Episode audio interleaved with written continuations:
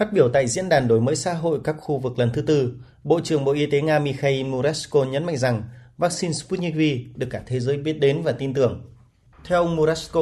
các bộ trưởng y tế của nhóm các nền kinh tế lớn G hai mươi đã công nhận vaccine Sputnik V do Nga sản xuất là loại thuốc ngừa covid mười chín tốt nhất.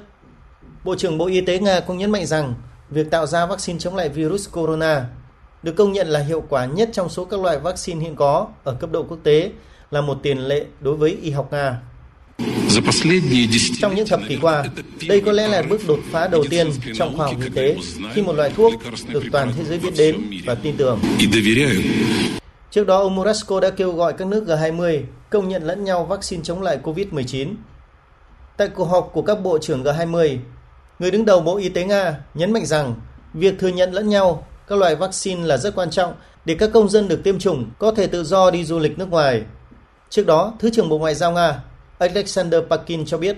việc đăng ký vaccine Nga chống lại covid mười chín của Tổ chức Y tế Thế giới và Cơ quan Dược phẩm châu Âu đang bị trì hoãn. Bộ trưởng Bộ Ngoại giao Nga Sergei Lavrov cho biết phía Nga đang tiếp tục đối thoại thực chất với Liên minh châu Âu về việc công nhận lẫn nhau các chứng chỉ tiêm chủng. Ngoài ra, Nga và Anh cũng đang đàm phán về vấn đề này.